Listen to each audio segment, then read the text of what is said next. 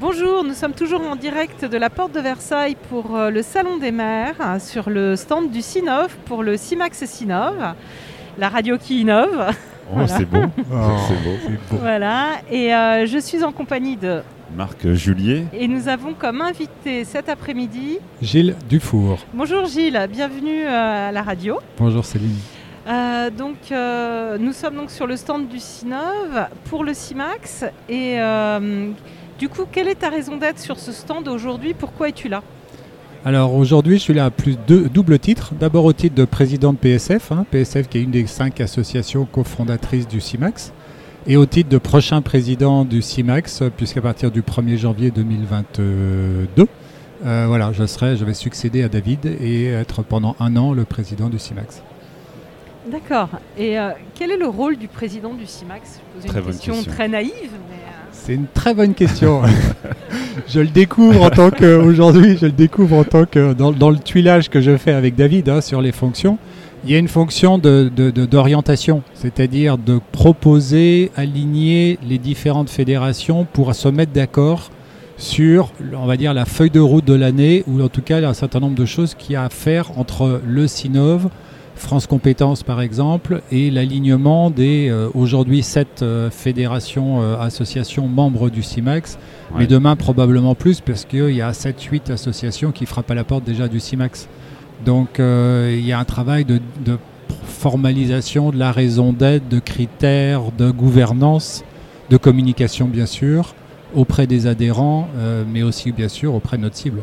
Ok. Donc euh, le but c'est par rapport au métier de coach euh, professionnel.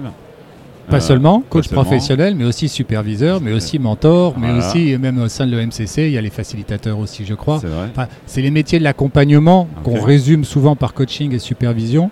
Euh, voilà, moi-même, je fais du coaching et la supervision depuis de nombreuses années, et Ouais. donc c'est les deux métiers que je connais le mieux. Mais on représente aussi euh, le mentoring et d'au- et d'autres métiers de l'accompagnement au sens plus large. Mm. Et du coup, moi, j'ai une petite question. Que- quels seraient les traits saillants de ton parcours qui t'ont mené jusqu'au coaching, jusqu'au CIMAX, jusqu'au fait que tu sois là aujourd'hui en fait? Question vaste. En quelques secondes, je suis ingénieur en centrale nucléaire, donc pas du tout prédestiné. j'ai fait un retour, j'ai fait un passage par la banque.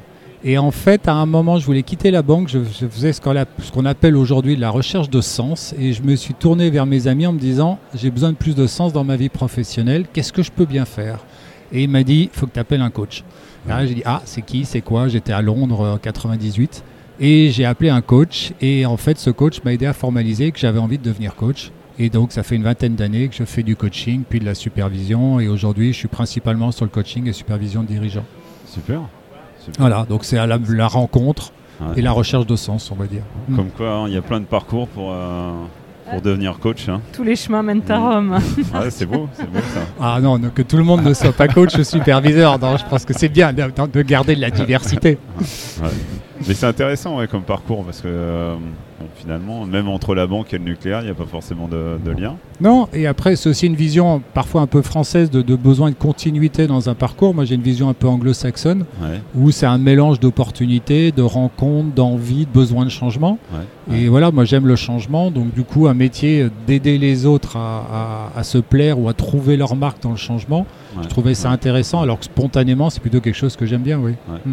C'est vrai que c'est intéressant. Souvent, euh, on a, oui, voilà, historiquement, c'est vrai que notamment euh, nos parents, nos grands-parents travaillaient dans une entreprise. Souvent, ils restaient dans, cette Mm. même entreprise. Il y avait une volonté même de la part des, des, des- des patrons, j'allais dire, de, de garder le plus possible les mêmes euh, employés. Aujourd'hui, on sent que même les plus jeunes, ils partent déjà du principe qu'ils vont faire plusieurs métiers dans leur vie. Ça Voir passe- en même temps les Ah, slashers. ah, les ouais, ils font ouais. même 3-4 métiers Ouais, en parallèle. C'est quelque chose qui me fascine. Moi, moi j'ai toujours fait de manière séquentielle. Euh, Aujourd'hui, les jeunes, ils font 3-4 métiers en parallèle. Et j'en connais plein qui font ça. Et je ne sais pas comment ils font, cette euh, agilité d'esprit pour passer de l'un à l'autre. Mais ils trouvent leur compte et euh, il y en a qui sont très heureux dans ce slashing. euh, dans ce slashing. Donc, euh, donc oui, je pense qu'il y a des nouveaux modèles qui existent, qui apparaissent. Que le digital va aider, que le coaching aussi aide, hein, puisqu'on voit de plus en plus des très jeunes coachs aussi, Ouais. euh, qui va permettre l'émergence de nouvelles façons et d'une vraie diversité de, de travailler. D'accord. Moi j'ai une question, il y a le Sinov euh, a fait un nouveau logo et il y a le slogan euh, Les esprits indépendants ont leur collectif. Euh, Qu'est-ce que ça vous inspire? Beaucoup de choses, parce que justement, le choix du CIMAX, c'était de savoir est-ce qu'on s'affilie à- au Sinov ou est-ce qu'on s'affilie au Syntec. Et en fait, la culture des fédérations, on le voit des différentes fédérations membres du CIMEX, c'est plutôt des indépendants ou des TPE ou des très petites entreprises qui finalement se retrouvent plus dans un collectif de, de- de- de- de petites entreprises de TPE avec, qui font peut-être des métiers très différents, mais qui ont cet esprit euh, voilà, pour- et qui ont besoin d'être représentés aujourd'hui au niveau national, qui ont besoin d'être représentés auprès de France Compétences, qui ont besoin d'être représentés auprès de l'OPIEC, de Pôle emploi, enfin voilà, de tous les organismes officiels aujourd'hui qui contribuent, entre autres par la formation continue, au développement de ces métiers. Ah non, mais là, tu vas. Ouais, j'étais ouais, j'étais capté, je- je- j'écoutais. C'est vrai que euh, je suis impressionné aujourd'hui parce qu'il faut, faut le dire, il y a quand même beaucoup de monde aujourd'hui et je suis impressionné par la, la- la qualité de nos, nos invités parce que vraiment, euh, vous avez des parcours euh, très, euh, très variés, très, très atypiques. Et je Mais- suis. Ouais, ouais. je pense qu'on est en avance de phase sur la société. Et c'est aussi ce que peut-être l'ambition d'accompagnement, c'est que d'abord on s'est pro- on s'est souvent auto-accompagné ou fait accompagner plus ou moins, suivant voilà, si on était précurseur complètement, un peu beaucoup précurseur. Et après aujourd'hui, on le voit bien, finalement les gens aspirent de plus en plus à des carrières qu'on peut dire atypiques ou en tout cas des, qui, ont des, qui, ac- qui ont des personnalités ati- un, peu atypiques et qui veulent moins rentrer dans le moule ou plus ça. rentrer dans le moule. Donc le cursus, grande entreprise internationale, pendant au moins 10 ans on en bave et puis après on va apprendre d'autres choses et faire d'autres choses. C'est plus le seul parcours possible, c'en est impossible, euh, voilà. Et on représente, nous, euh, effectivement, de- de- des, des- des entreprises, des modèles d'indépendants ou d'indépendants ou de petites entreprises, de TPE, qui ont envie de, de faire partie de ce mouvement et qui sont contents d'y contribuer, euh, même avec quelques cheveux blancs et un peu d'ancienneté. Ouais, ouais. Parce que moi j'ai une couleur, ça se voit pas. Euh, c'est c'est important ce que tu dis aussi au niveau du sens. C'est euh, il y, a, il y a beaucoup beaucoup de que ce soit personnes morales ou physiques qui ont besoin d'associer Mm. euh, des valeurs et du sens. Pendant longtemps, on disait que c'était un peu du greenwashing, notamment pour les grands comptes, euh, qu'ils avaient besoin de ça un petit peu pour se re- refaire une image. Mais euh, le, le fond, il est, il est là. Il y a vraiment beaucoup de gens aujourd'hui qui cherchent à donner du sens à ce qu'ils font. Et effectivement, euh, c'est tout à fait.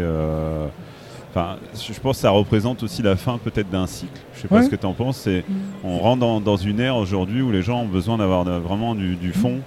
Et, Et puis accéléré par la crise du Covid, où tout ça. le monde s'est retrouvé euh, chez lui, euh, seul ou en couple ou avec ses Ouais. enfants, à finalement se poser, avoir le temps de se poser beaucoup de questions.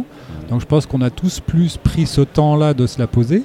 Et puis deuxièmement, la crise écologique qui finalement est présente depuis très longtemps. hein, euh, Du- Dumont le disait déjà dans les années 70. Donc il n'y a rien de nouveau, mais la prise de conscience aujourd'hui qui fait qu'on ne peut pas ne pas changer et qu'on va devoir intégrer euh, une transformation euh, de nos business models, de notre vie, de notre vie professionnelle, mais aussi de notre lien à la terre, notre lien à la nature, qui va faire qu'elle va nous forcer encore plus à changer et à travailler différemment et à vivre différemment.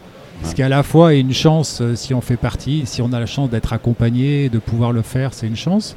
Et dans lequel il faut être vigilant de pouvoir euh, emmener le plus possible de monde et de pouvoir euh, inclure ceux qui ont envie ou ceux qui peuvent euh, voilà, dans, ce, dans ce nouveau monde, qui a, des, qui a des côtés très excitants, mais qui a des côtés aussi qui font peur. Oui, puis les- la jeune génération est en demande de ça aujourd'hui. On voit de plus en plus de jeunes qui, qui veulent du sens Ouais. et, euh, et même euh, une certaine, je dirais, écologie au niveau de la Terre et de la planète et du climat, mais aussi une écologie personnelle.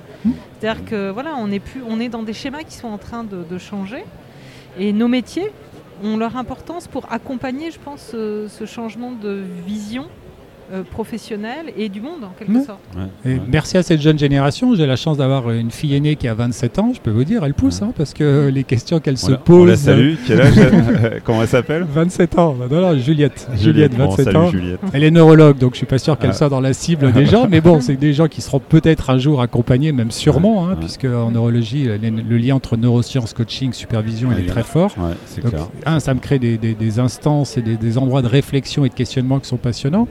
Mais, euh, mais je crois aussi que de toute façon, cette jeune génération, elle joue son rôle. hein. Le, le- le- le rôle de la jeune génération, c'est de pousser les fossiles à se défossiliser ou de pousser les vieux à, ne, à- voilà, à vieux, soit Ouais, à accepter ce nouveau monde, soit.